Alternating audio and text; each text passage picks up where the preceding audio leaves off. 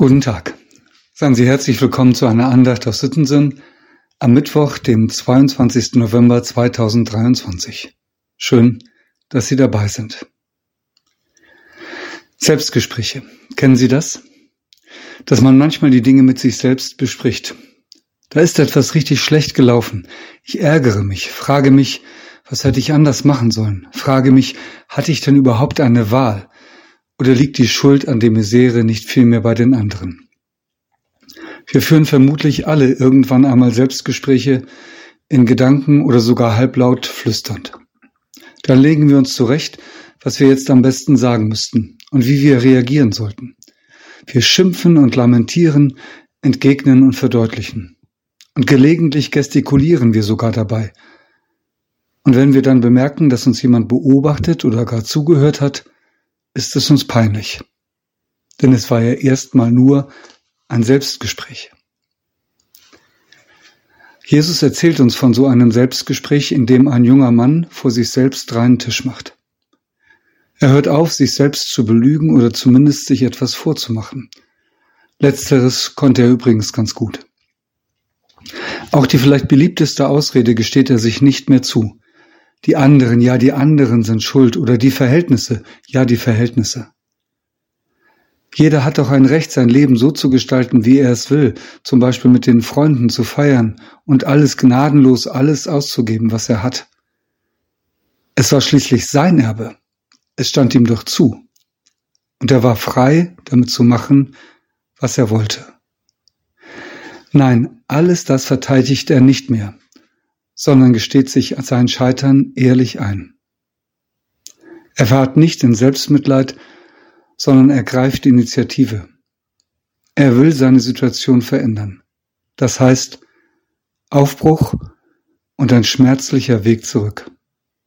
Denn nun gilt es, zu dem eigenen Fehlverhalten zu stehen und es einzugestehen vor Gott und dem Vater.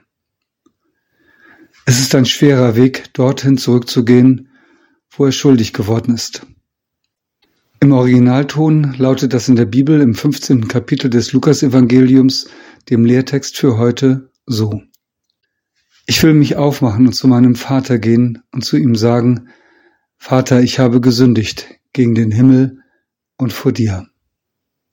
Damit ist alles gesagt. Es braucht nicht viele Worte. Er weiß, bei seiner Rückkehr kann er es nicht mit Ausflüchten und Umschreibungen kommen. Es geht auch nicht so zu tun, als wäre nichts gewesen. Leider ist etwas gewesen. Und er ist ziemlich am Ende. Ein Hallo, da bin ich wieder, wie geht's euch denn so? Ist's okay, wenn ich heute Nacht mal wieder in meinem Zimmer schlafe? So oder so ähnlich? Das ginge alles nicht.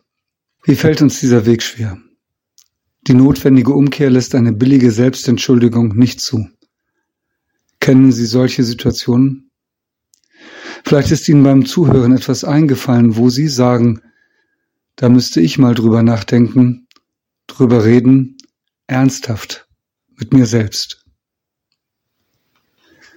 Es gibt Dinge, die muss ich klären, aber die klären sich nicht von allein.